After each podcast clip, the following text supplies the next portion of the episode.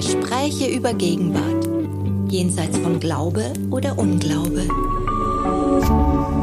RefLab.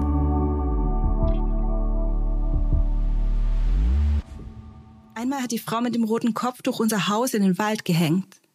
Babulja, früher. Unser ganzes Haus, Babulja? Ja, du warst noch sehr klein, mein Kätzchen. Du erinnerst dich nicht. Der Wald leuchtete. Er veränderte seine Farbe. Weiß wie die Knochen der Toten. Aprikot wie Tante Lilias Frotteehandtücher. Der Wald atmete, als wäre er ein einziges Lebewesen. Blaues Nixenhaar, meine Kleine. Unser Haus hing in einem Baum?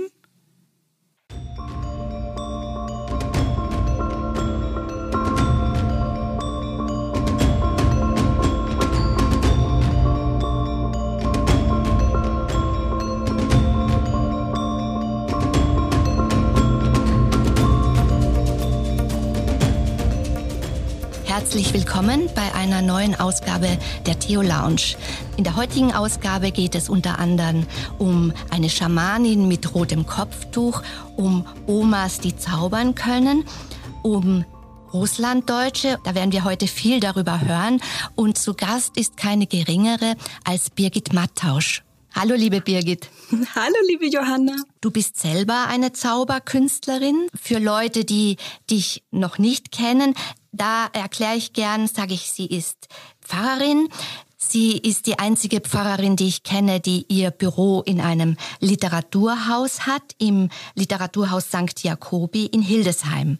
Du bist auch Netzpfarrerin, du beteiligst dich am Spiritus Blog und du bist in Social Media als Frau Auge unterwegs. Ähm, das, denke ich mal, hat was mit dem dritten Auge zu tun auch, oder? Ja, auf jeden Fall hat es was damit zu tun, dass mir äh, nicht so viel einfällt, sondern mehr auffällt, wie Alfred Rittlischka es mal gesagt hat, mir fällt nichts ein, mir fällt was auf. Und ähm, ja, irgendwie sehe ich und merke ich manchmal viele Dinge, die andere Leute nicht merken. Ja, vielleicht, äh, ich weiß nicht, ob man das schon drittes Auge nennen kann. Und nun gibt es den ersten Roman von dir. Der Titel lautet Bis wir Wald werden. Worum geht es in deinem Erstlingsroman? Es geht um Menschen in einem Hochhaus, insbesondere um zwei Menschen, eine Urgroßmutter und ihre Urenkelin, ihre erwachsene Urenkelin, die füreinander sorgen und für die Menschen in diesem Hochhaus äh, sorgen. Und ganz viele in diesem Hochhaus, die da wohnen, haben eine Migrationsgeschichte und die allermeisten Figuren haben eine russlanddeutsche Migrationsgeschichte und um die geht's dann auch. Aber auch sehr viel um Beton äh, und Essen und Leben im Hochhaus für Leute, die in Deutschland zu Hause sind, die haben in den 80er und 90er Jahren sehr viel gehört über Russlanddeutsche. Wir haben in der Theo Lounge auch viele ZuhörerInnen in der Schweiz und in Österreich. Kannst du ähm, erklären, was, was sind eigentlich Russlanddeutsche? Ja, das ist auch keine einheitliche Community, aber die Hauptgeschichte ist so, dass in unter Zarin Katharina äh, im 17. Jahrhundert eben viele deutschsprachige Leute in das damalige russische Reich ausgewandert sind. Deshalb auch Russland Deutsch. Dieses Russland bezieht sich auf das damalige Russland, nicht auf das heutige und dort sich angesiedelt haben und eigene deutsche Kultur dort hatten. Man kennt vielleicht Wolga-Deutsche oder welche im Ural, die waren auch in Kasachstan bis zur chinesischen Grenze und so. Und unter Stalin hat dann eine sehr schlimme Verfolgungsgeschichte eingesetzt, also eigentlich mit ein, Einsätzen des ersten, äh, des Zweiten Weltkrieges, als sie wieder sehr deutsch gelabelt wurden und als Feind gesehen wurden. Und da wurden sie vor allem nach Sibirien deportiert, teilweise auch nach Kasachstan und haben dann wirklich nach nach dem Ende der Stalin-Zeit wieder andere Orte gefunden, in denen sie in dieser Sowjetunion gewohnt haben und sind dann, also die, also es sind schon welche ab den 50er Jahren zurück in die jetzige Bundesrepublik oder in den Westen der jetzigen Bundesrepublik äh, gekommen, aber die allermeisten dann in den 80er und 90er Jahren, also nach dem Zerfall der Sowjetunion. Und haben dann sofort ähm, äh, deutsche Staatsangehörigkeit bekommen, weil das äh, man nennt das Kriegsfolgenschicksal. Also sie sind nicht, sie haben nicht deutsche Staatsangehörigkeit bekommen, weil sie äh, deutsche Vorfahren hatten, sondern weil sie eben ge, äh, Geschädigte waren äh, vom äh, Nationalsozialismus, äh, vom Zweiten Weltkrieg und dass die sozusagen die Möglichkeit der eine Wiedergutmachungsleistung war. Ähnlich wie die Kontingentflüchtlinge, die man vielleicht kennt. Das sind jüdische Menschen, die aus der ehemaligen Sowjetunion dann in die Bundesrepublik in den 90er Jahren gekommen sind. Jetzt durch diesen russischen Angriffskrieg ist auch diese Minorität wieder auch neu in den Fokus gekommen und das macht deine Geschichte dann auch hochaktuell. Äh, mir ist zu Ohren gekommen, dass du kein Problem hattest, äh, einen Verlag zu finden. Ja, tatsächlich gab es fünf Verlage, die sich für das Buch interessiert haben, was auch an meiner tollen Literaturagentur liegt, aber ich hoffe auch an dem Stoff. Ja, und äh, darüber war ich selber ganz erstaunt. Äh, aber zu dieser Aktualität, also ich habe äh, seit 2016 an dem Buch äh, rumgeschrieben. Es ist gar nicht so dick, aber ich habe trotzdem ewig gebraucht. Und mein, also ich war da bis bis Ende 2016 äh, Pfarrerin in einem Stadtteil, in dem sehr viele Russlanddeutsche waren. Und darüber habe ich überhaupt von der Geschichte der Russlanddeutschen Kenntnis genommen. Es war in der Mehrheitsgesellschaft, äh, gibt es da ganz wenig Wissen drüber in Deutschland. Es wird nach dem Unterricht gelehrt. Ich habe gemerkt, dass selbst KollegInnen, die auch russlanddeutsche Leute in ihren Gemeinden haben, von den Deportationsgeschichten von äh, zum Teil gar nicht viel wissen.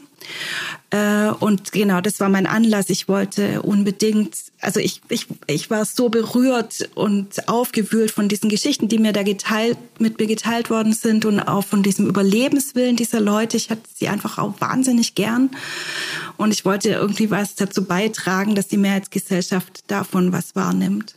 Und es war tatsächlich so ein bisschen spooky, dass an dem Wochenende, als ich das Manuskript soweit fertig gemacht habe, dass ich äh, das meiner Agentin geben konnte, wollte es in einem bestimmten Zustand haben, wenn sie es Verlagen anbietet und so wie fertig in Anführungszeichen. Natürlich macht man ja dann doch noch mit der Lektorin Sachen, viele Sachen dran, aber das war äh, der Wochen, das Wochenende, als ich es fertiggestellt habe, war tatsächlich das Wochenende als ähm, von der Woche, als äh, Putin die Ukraine überfallen hat. Äh, ja, das war sehr bewegend und, äh, und äh, eine äh, ganz tolle junge Kollegin, Julia, die, die mein Buch auch begleitet hat, die selber Russlanddeutsch ist, hat, hat mir geschrieben, dass ihre Mutter ihr gesagt hat, es zum ersten Mal wieder, dass sie als Russin tituliert wird und als, wie als Feindin von Leuten aus der Mehrheitsgesellschaft.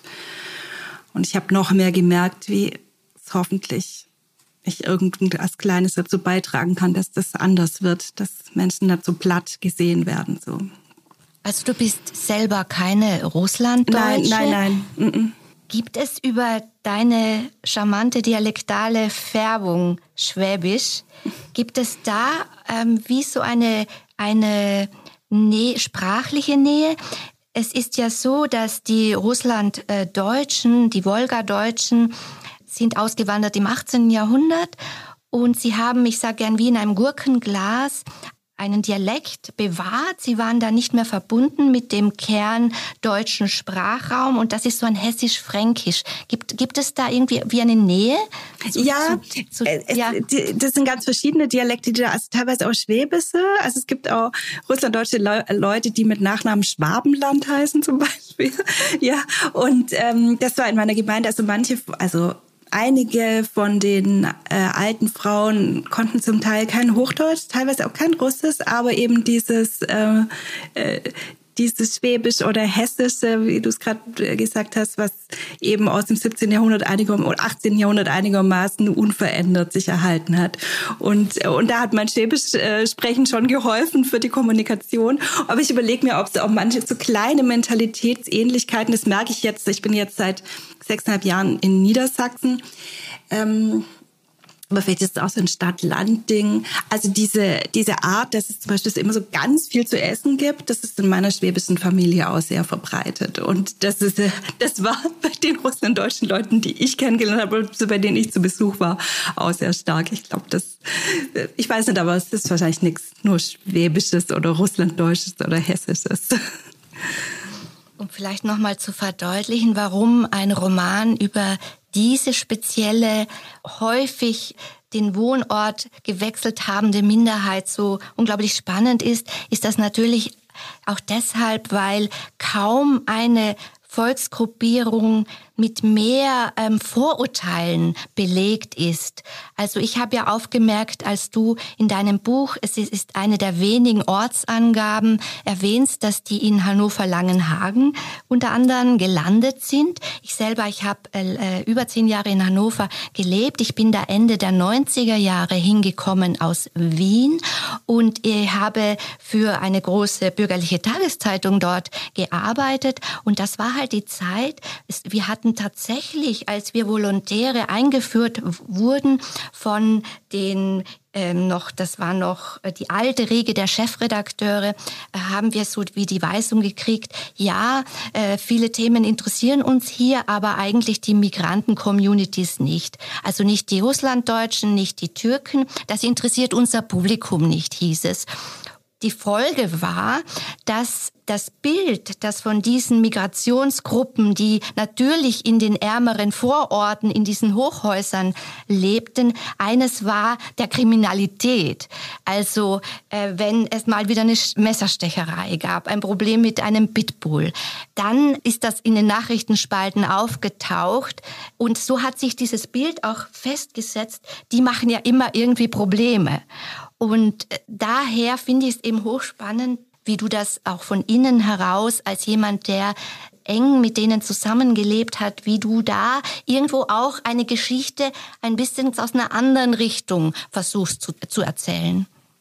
Ja, ja, eben, es gibt ja diese äh, Mainstream-Geschichten eben von dieser großen Kriminalität äh, und so weiter, diesen vielen Drogenproblemen, die es gab. Also ich kann jetzt da Menschen sind so unterschiedlich. Es gibt so, äh, gleichzeitig kann man die russlanddeutsche Geschichte auch erzählen als eine Geschichte von wahnsinnigem Aufstieg, von riesigen Anpassungsleistungen, von sich lautlos in eine Mehrheitsgesellschaft eingefügt zu haben. Also alles ist möglich, aber so eine Community ist ja nie, ist Community überhaupt das richtige Wort? So eine Gruppe ist ja nie einheitlich.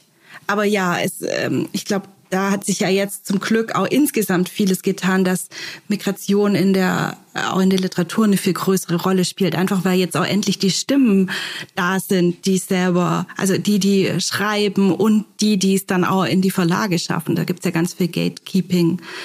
Ja, also als ich angefangen habe, das zu schreiben, war mir nichts bekannt, was jetzt in größeren Verlagen erschienen war und irgendwie literarisch bemerkenswert Wert zu russlanddeutscher äh, Geschichte und von Filmen und so weiter ganz zu schweigen. Und jetzt liegen hier neben mir, seit ich äh, das Manuskript abgegeben habe, sind mehrere Bücher erschienen von Elina Penner, Nachtbären. Ich lese gerade Sibir von Sabrina Janes. Es gibt zwei Bücher von Viktor Funk.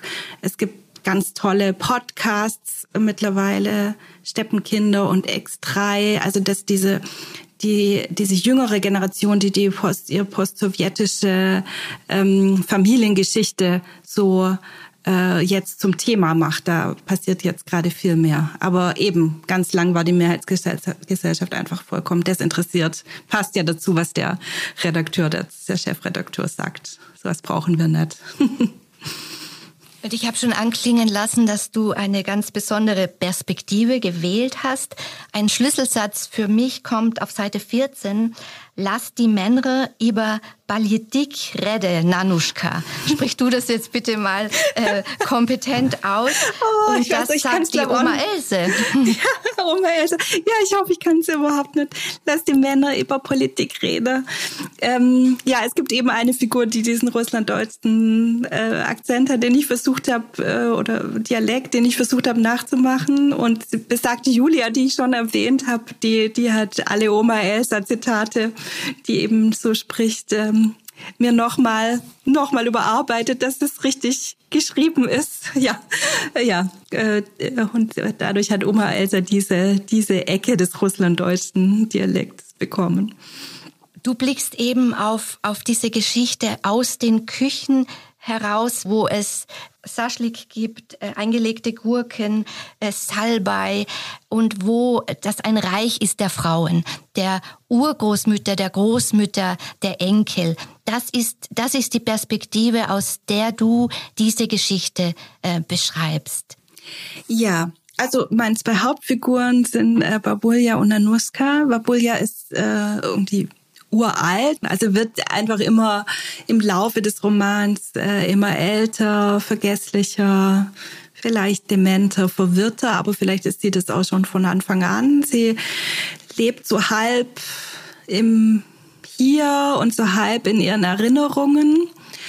Und sie ist in den 90er Jahren eben nach Deutschland ausgewandert aus Sibirien und hatte ihre Urenkelin Nanuska, die meine Protagonistin, meine Ich-Erzählerin dabei, die da gerade, die da ein Baby war. Also Nanuska ist die andere wichtige Figur, die sozusagen dieses ganze Haus auch beobachtet, der die Geschichten erzählt werden. Es werden ja viele, viele Lebensgeschichten oder anekdotenhafte Geschichten kommen vor. Ähm, und die finden alles so in Nanuska ihren, ihren Ort, wo die so aufbewahrt werden. Und hat durch den Ehrgeiz ihre Urgroßmutter vielleicht auch äh, das geschafft, eine gute Schulbildung zu haben, studiert dann aber doch nicht, sondern arbeitet äh, im Supermarkt an der Kasse und kann wie sich nicht lösen aus dieser Welt, äh, zu der Babulja gehört und zu der dieses Haus gehört.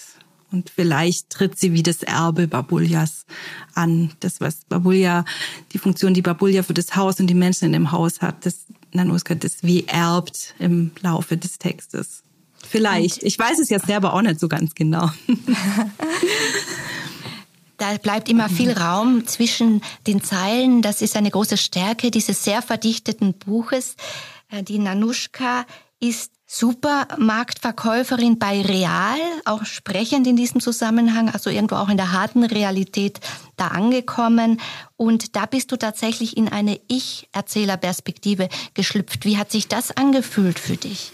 Ja, das, das hat sich tatsächlich im Schreiben so, also ich muss sagen, ich habe ich hatte ja noch nie so einen großen Text geschrieben und ich habe dann hier dieses literarische Schreiben, das Studium begonnen in Hildesheim, was mir sehr geholfen hat. Ich hatte am Anfang eine Ich-Erzählerin, die viel beobachtender war, die vielleicht auch viel näher an meiner eigenen Person war. Und irgendwie im Schreiben ist sie mir zu einem Teil dieses viel mehr zu einem Teil dieses Hauses und, und dieser russlanddeutschen Community geworden. Und tatsächlich sind diese, also viele Figuren in dem Buch haben irgendwie schon so einen kleinen Anhalt in dem, den Geschichten, die Menschen mir erzählt haben, haben so Vorbilder und haben sich dann aus Vorbildern wegentwickelt. Nun, Nanuska und Babulja sind wie aus mir selber gekommen, als ich zum ersten Mal angefangen habe, Dialoge zu schreiben, da unter Anleitung des Dozenten äh, hier in Hildesheim. Und da sind die beiden mir so entgegengetreten und sind immer mehr zu sich geworden. Also das war ganz erstaunlich. Sowas hatte ich früher noch nie erlebt. Ja. Und Babulia, das habe ich gegoogelt, das ist wie Babuschka, also das heißt Großmutter, also Babuschka, diese Puppen, die man kennt, die man auch, das sind auch diese Puppen, die man so ineinander schachteln kann. Aber nun heißt ja Nanuschka auch Großmutter. Ah, du, ähm, das wusste ich überhaupt nicht. Das hast du rausgefunden. Das war mir nicht klar. Das, das wusste ich nicht. Ich bin mir jetzt auch nicht. Also ich Aber bin ich nicht des vorhin, äh, Du hattest mir das gemailt und dann habe ich das gegoogelt und dann habe ich das gesehen. Das ist ja irgendwie, also das war mir gar nicht klar. Aber ich finde es gerade ganz zauberhaft, muss ich sagen. Das ist wieder ein schöner Beweis, dass der Text viel klüger ist als ich. Wunderbar. Ja, weil sie benimmt sich ja auch dann gleichzeitig auch ein bisschen äh, großmutterhaft, also mit diesem äh, eben, dass, dass sie irgendwie nicht so richtig ihr gelingt, in, in ein anderes Leben zu gehen oder ihr eigenes Leben so aufzubauen. Sie bleibt ja schon sehr in diesem Gefüge, äh, in dem sie da ist. Und ja, schön.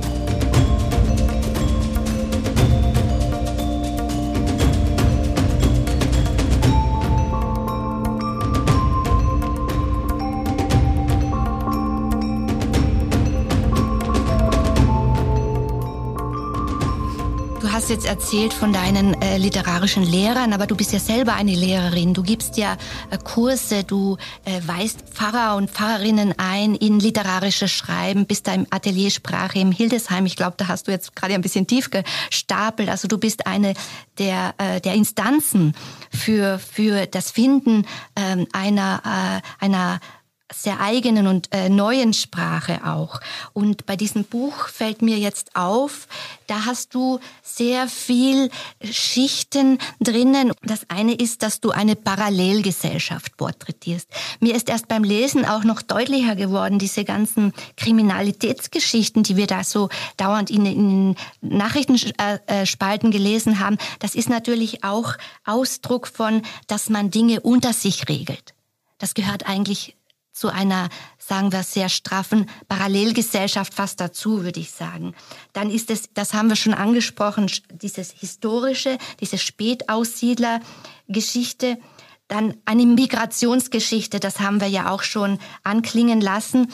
Da ähm, habe ich mir einen Satz rausgeschrieben aus deinem Roman, das Bleiben, das Gehen, ununterscheidbar, wo es beginnt, wo es endet.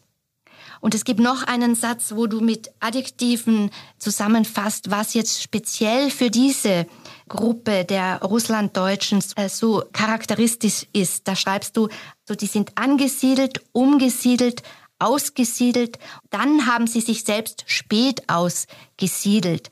Und das kann man dann noch erweitern um deportiert und verfolgt auch. Es ist ja nicht von ungefähr, das haben wir schon kurz anklingen lassen, dass die dann in den 80er, 90er Jahren nach Deutschland kommen konnten, weil sie da auch wieder ähm, Repressionen ausgesetzt waren. Und dann ist es aber auch eine Kriegsenkelgeschichte. Es schwingt auch diese, diese Erfahrungen mit von äh, Krieg, von Trauma. Es ist ein großes Schweigen auch, finde ich, in diesem Buch ein Nicht-Reden können. Und um es abzuschließen, ich habe den Eindruck und bin neugierig, was du dazu sagst, dass auch sowas mitschwingt wie eine Exodus-Geschichte. Es geht ja um Auszug, um Einzug in gelobte Länder, dann wieder Ernüchterung, dann wieder Auszug und so weiter. Ja, vielleicht. Also auf jeden Fall waren also die russlanddeutschen Leute, die ich kenne, hatten schon sehr, sehr große Hoffnungen äh, mit der Auswanderung nach Deutschland, äh, dass das so ein Ankommen damit stattfindet und, und dann aber auch große Enttäuschungsgeschichten. Und gleichzeitig ja nicht, ähm, bin ja jetzt auch keine äh, Expertin für alle Details äh, der, dieser Geschichte, aber es ist schon viele ist auch klar, dass sie jetzt in Deutschland leben und es nicht wie zum Beispiel teilweise die GastarbeiterInnen, denen ja immer, die, wo gesagt wurde, eben ist halt zu Gast und dann geht ihr zurück in die Türkei oder so. Das ist schon nochmal eine andere, eine andere Art von Exodus, wo man auf keinen Fall zurückgehen wird. Also höchstens im Urlaub und manche nicht mal das so. Von daher stimmt es schon mit dem Exodus äh, überein. Ja, und mit den Kriegstraumata, das das beschäftigt mich natürlich sehr, also auch als, als Deutsche. Mich haben eben diese, diese Geschichten, die mir erzählt wurden, diese Lebensgeschichten, vor allem von den Leuten, die ich beerdigt habe, in der so viel, die so viel Gewalterfahrung hatten und, und äh, als Kinder schon AugenzeugInnen von schrecklichen Dingen waren und wie sie dann ihr Leben äh, dennoch gemeistert haben, das hat mich wirklich wahnsinnig beeindruckt. Und gleichzeitig weiß ich ja, wie lang die Traumata weitervererbt werden. Dem wollte ich schon auch irgendeine Sprache geben in diesem Buch. Und das bewegt mich natürlich im Moment auch, dass bei allem, was gerade in der Ukraine passiert, das also ich ja ahne, wie, wie die Enkelkinder derer, die jetzt da gerade kämpfen müssen, ähm, was sie noch über Jahrzehnte, Jahrhunderte vielleicht mit sich rumtragen werden. Ja. Und da gibt es eine Ebene der Poesie als, würde ich jetzt mal sagen, Bewältigungsstrategie, als eine Form von Bewältigungsstrategie. Diese Babulia, äh, diese alte Frau, die muss ja wirklich noch viel ähm, mitgekriegt haben und sie lebt auch ein bisschen wie in einer äh, äh, Fantasiewelt auch, ähm, vielleicht auch einer schamanistischen Welt. In dem Buch ist von Kleidern aus Brennnesseln und Schwanengefieder die Rede, mit denen über Grenzen gegangen wird. Eine Grenzfigur per se ist ja die Hexe. Die sitzt ja irgendwie auf der Hecke, so irgendwie zwischen zivilisierten Raum und Wild, Wildnis. Und eine ganz besondere Grenzfigur, die besonders wenig spricht, fast nicht spricht, ist äh, die Schamanin mit dem roten Kopftuch. Die, die hat sich in, in der Bushaltestelle gemütlich gemacht und trinkt da ihren Tee. Äh, was, was, äh, was markiert diese Figur? Ich habe einfach, also auch diese ganzen poetischen und fantastischen und märchenhaften Sachen, vielleicht sind das auch, ist auch meine Art, das Leben zu bewältigen und das wollte ich meinen Figuren vielleicht auch schenken. Die, die Wirklichkeit ist ja hart genug. Ähm, die, also ich habe gern, dass die Texte auch trösten und heilen und Wunden verbinden und das kann eben die Fantasie und das Märchenhafte. Und diese Frau mit dem roten Kopftuch, die sitzt eigentlich die ganze Zeit nur an der Bushaltestelle rum und äh, und irgendwie ist sie wie so eine Art Seelsorgerin für das Haus oder den Stadtteil. Äh, man geht da, wenn irgendwas schwer ist, geht man da hin und dann sitzt man eine Weile und wenn man weggeht, ist es leichter. So. Und äh, ich glaube, ich habe sie erfunden, weil ich einfach wahnsinnig gern selber so eine Person hätte. Also an allen Bushaltestellen müsste meiner Meinung nach so jemand sitzen. Natürlich wäre ich selber auch gern so eine Person, äh, aber das, das kriege ich nicht hin. Also ich, so, so heilsam bin ich leider nicht. Aber ja, ich glaube, deshalb habe ich sie, habe ich sie erfunden. Das, äh, das ist so, weil ich so ein, mir sehr wünsche, dass es Frauen mit roten Kopftüchern gibt, die, die helfen, dass, dass das Leben ein bisschen leichter wird.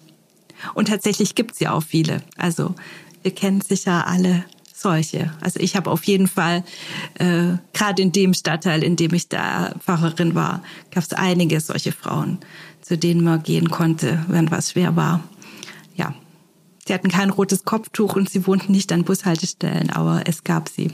Wir überlassen den Männern die Politik zumindest für die Dauer dieses Romans. Das heißt nicht, dass Politik nicht anwesend ist, aber für Leser, die sich historische Details wünschen, könnte dieses Buch auch eine Enttäuschung sein. Äh, mir ist es so gegangen, dass ich es sehr genossen habe zu lesen und daneben richtig viel gegoogelt habe und nochmal die Geschichte genau wissen wollte. Das freut mich total. Nur, das freut ja? mich ganz arg. Ich, ich will ja nicht, also ich maß mir ja nicht an, dass ich diese Geschichte erzählen könnte. Also wer bin ich? Aber wenn Leute irgendwie eine Sympathie entwickeln und Lust haben, darüber mehr zu wissen, dann ist das total wunderbar. Also das freut mich sehr, sehr, sehr. So, so hätte ich es mir gewünscht.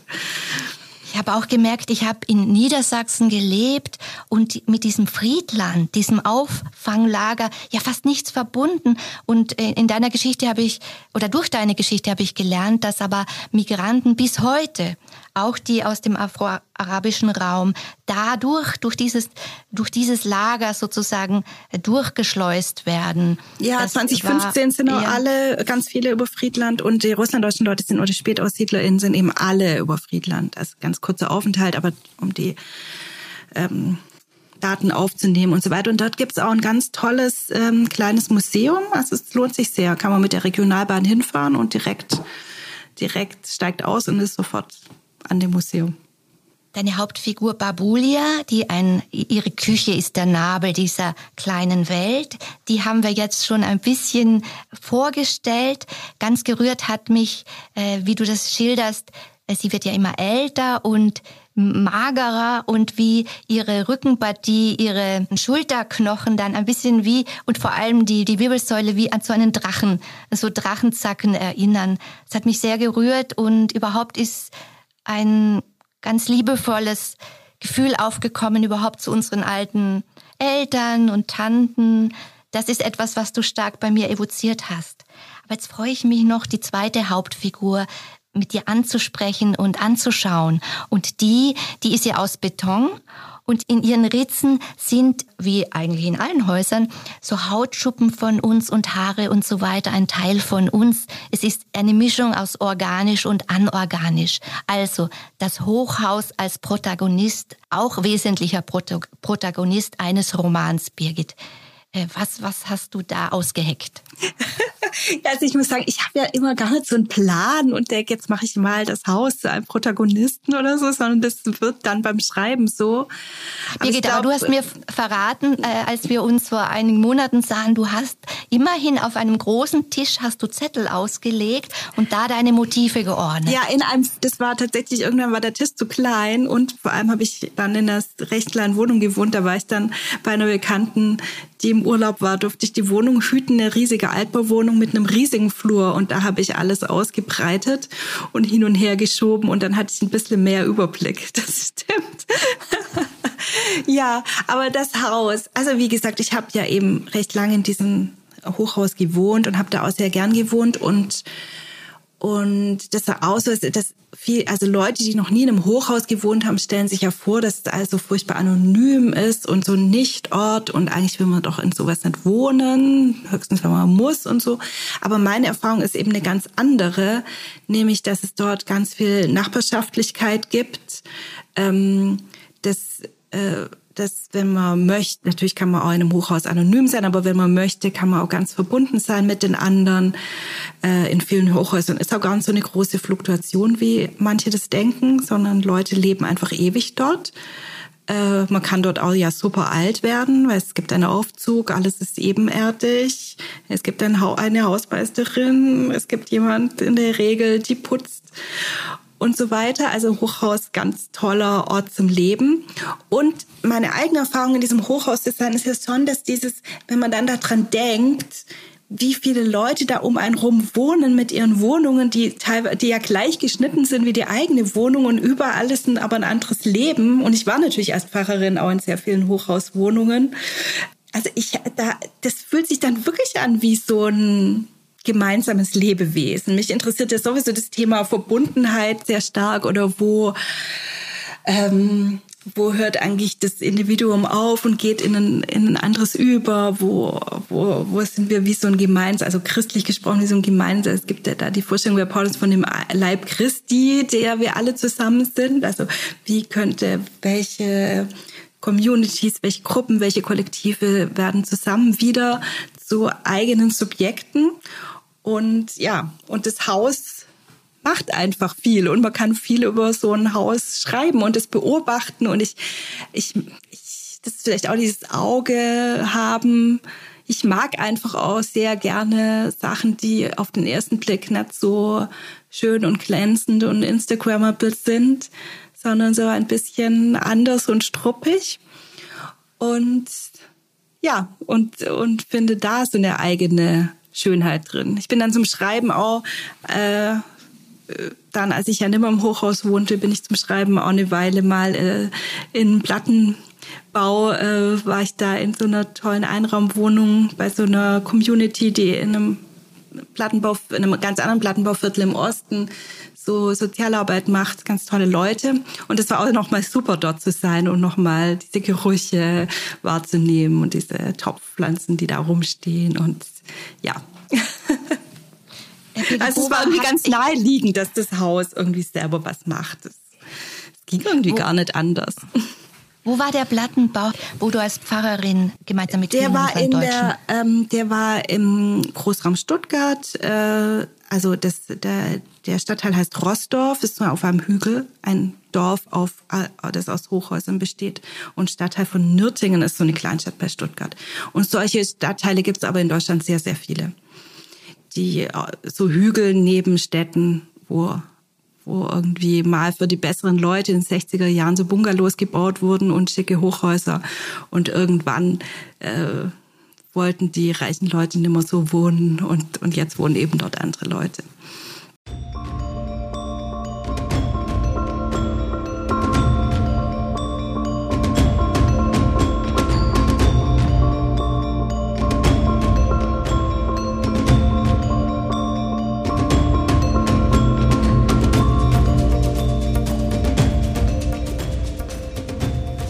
Magst du uns eine Kostprobe geben des Birgit Sounds? Ich habe mir eine bestimmte Seite gewünscht und das passt jetzt auch zu dem Hausthema. Ja, ich habe die hier und die ist ganz einfach vorzulesen, weil das ist ein Dialog, ein Gespräch zwischen Babulja und Nanuska früher, als Nanuska noch kleiner ist.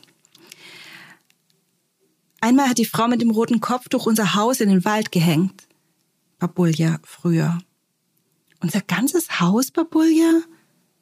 Ja, du warst noch sehr klein, mein Kätzchen. Du erinnerst dich nicht. Der Wald leuchtete. Er veränderte seine Farbe. Weiß wie die Knochen der Toten. Aprikot wie Tante Lilias Frotteehandtücher. Der Wald atmete, als wäre er ein einziges Lebewesen. Blaues Nixenhaar, meine Kleine. Unser Haus hing in einem Baum? Ja, wie ein Nistkasten. Schauten wir aus den Fenstern, Babulja? Ja, ich hielt dich fest. Hatten wir keine Angst? Doch, aber wir wussten, es ist richtig so. Wir gehören dem Wald, mein Kätzchen, und der Wald gehört uns. Wie lang waren wir dort?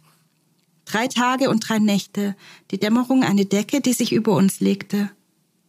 Haben wir Mumme dort getroffen, Babulja? Du hast gesagt, sie wohnt im Wald. Ja, wir haben sie gesehen. Sie balancierte über die Äste aus Farbe und Licht. War sie ein Mensch oder ein Reh? Beides, meine Kleine, beides. Dankeschön. Es gibt eine osteuropäische Märchenhexe, Baba Yaga. Für mich ist da viel Baba Yaga Stimmung drin. Ja, wobei die Baba Yaga ja auch so eine ganz unheimliche Hexe ist. Ich glaube, Babulja ist ja eher fürsorglich, jedenfalls zu Nanuska. Ich glaube auch sonst.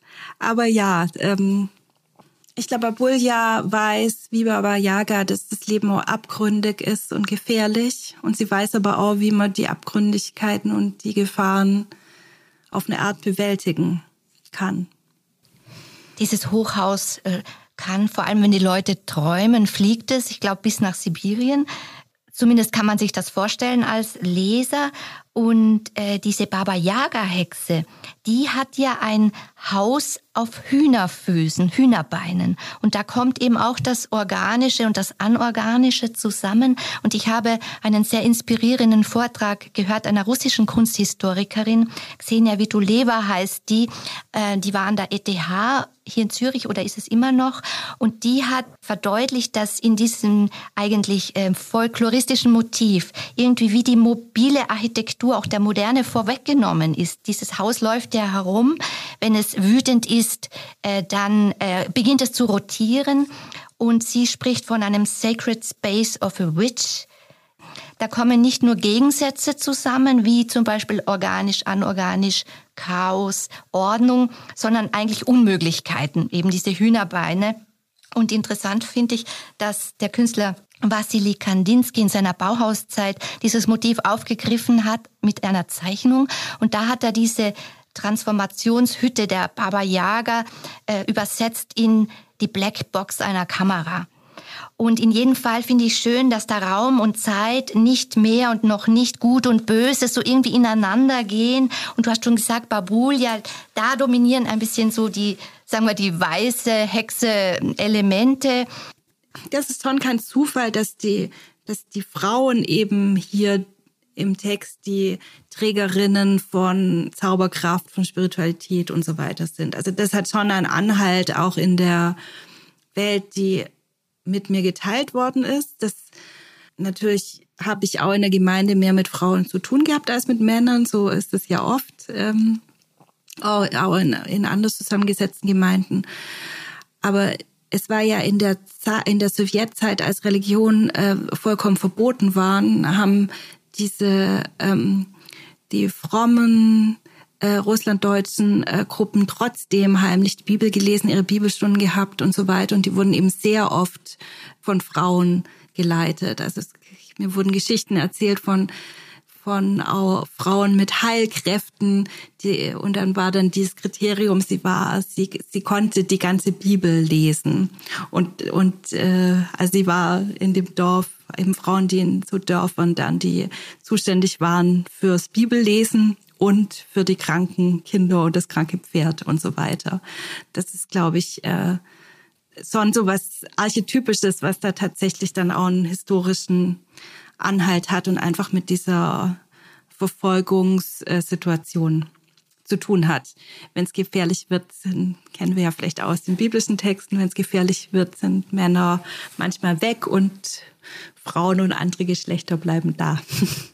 Nun hat man in den letzten 20 Jahren nicht mehr so viel von äh, dieser äh, besonderen Migrationsgruppe mit diesen vielfachen Brüchen einfach in den Biografien gehört. Aber in jüngerer Zeit hat man in einer Weise wieder davon gehört, die, die eigentlich ein bisschen an alte Vorurteile wieder anschließt. Also, dass äh, Russlanddeutsche Vorbehalte haben, speziell gegen afroarabische Migration. Äh, sie sind verschrien als Putin-Versteher.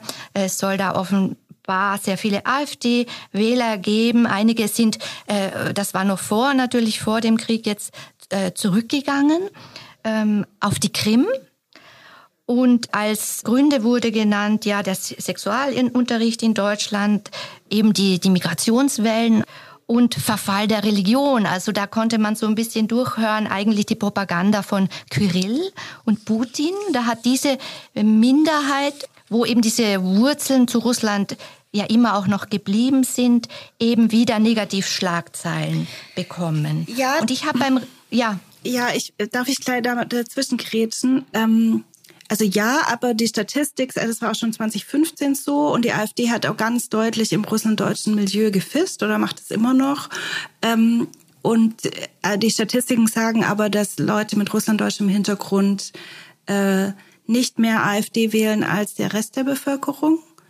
Äh, es hat auch ganz, also natürlich gibt's das alles. Es gibt Putin verstehende Menschen, es gibt ähm, da äh, Untermilieus, die, ähm, die große Schwierigkeiten mit Demokratie und Rechtsstaat haben. Es gibt auch da religiöse Subkulturen, kommt auch ein bisschen in meinem Buch vor, die sehr nah ideologisch an so einer Theologie wie der von Kyrill sind. Aber es gibt eben auch ganz viele, die ganz anders sind und und die Berichterstattung ist eben da auch wirklich vollkommen verkürzt. Also ich, es scheint, mir kommt es manchmal so vor, dass da irgendein Journalist geht in eine Straße, wo vermutlich viele Russlanddeutsche wohnen, so ein bisschen wie der Stadtteil, in dem ich Pfarrerin war und halten irgendjemand ein Mikrofon hin und der sagt dann irgendwas und das wird dann als repräsentativ gewertet. Das stimmt einfach überhaupt nicht. Also ich muss nochmal den, zum Beispiel den Podcast Steppenkinder nennen, X3. Es gibt so viele tolle ExpertInnen, die, ähm, mit eigener russlanddeutschen Familiengeschichte die Sachen viel differenzierter erklären können, auch viel differenzierter als ich jetzt gerade. Äh, und die werden dann aber nicht gehört. Und ich denke immer, als wenn man in meiner super deutsch-deutschen Familie bei irgendeinem Familienfest jemand von meinen Onkels ein Mikrofon hinhalten würde und zu politischen Fragen befragen, hätte man auch keinen guten, nicht immer unbedingt einen guten Eindruck ähm, der äh, von meinen politischen Meinungen der deutsch-deutschen Gesellschaft. Das wird aber nicht gemacht, weil da werden differenziertere Leute äh, befragt dann oder verschiedene. Also ich, also ich deute das auch, diese Berichterstattung aus sehr als ein Teil von diesem Desinteresse der Mehrheitsgesellschaft. Und ich glaube, dass sich das gerade ändert, weil eben gerade ProtagonistInnen nach vorne treten, die jetzt endlich, die so erkennbar sind in der Öffentlichkeit, dass dann auch JournalistInnen auf die Idee kommen, die zu befragen. Zum Glück. Aber es dauert wirklich sehr lang und ist auch für äh, linkere russlanddeutsche Leute wirklich auch mit sehr viel Schmerz verbunden, wie, wie sie dargestellt werden in, in den Medien. Birgit, ich war lange Tageszeitungsjournalistin und das Buch hat mich auch nochmal zum Nachdenken und die Recherchen, die ich gemacht habe, habe gebracht, wie wir diese journalistischen Texte produzieren. Und ich bin doch zu dem Schluss gekommen, auch äh, mit, mit den besten Vorsatz. Also ich glaube gar nicht, dass es böser Wille, aber es ist auch in dieser, in diesem Gedränge der, der Thematiken, die man bearbeitet, dann doch oft am Ende so eine Mischung aus Faktenwissen und Bauchgefühl. Ja, da ist ja. viel der äh, medialen Berichterstattung äh, angesiedelt und inzwischen äh, kann man finden zum, vom Zentrum für politische Bildung. Da habe ich einen Beitrag gefunden, einen Hinweis, dass es bereits zur Bundestagswahl 2017 eine repräsentative Studie gegeben hat, der Uni Duisburg-Essen, zu dem Wahlverhalten der Migranten. Und da ist Bezug auf Russlanddeutsche genau herausgekommen, was du gesagt hast.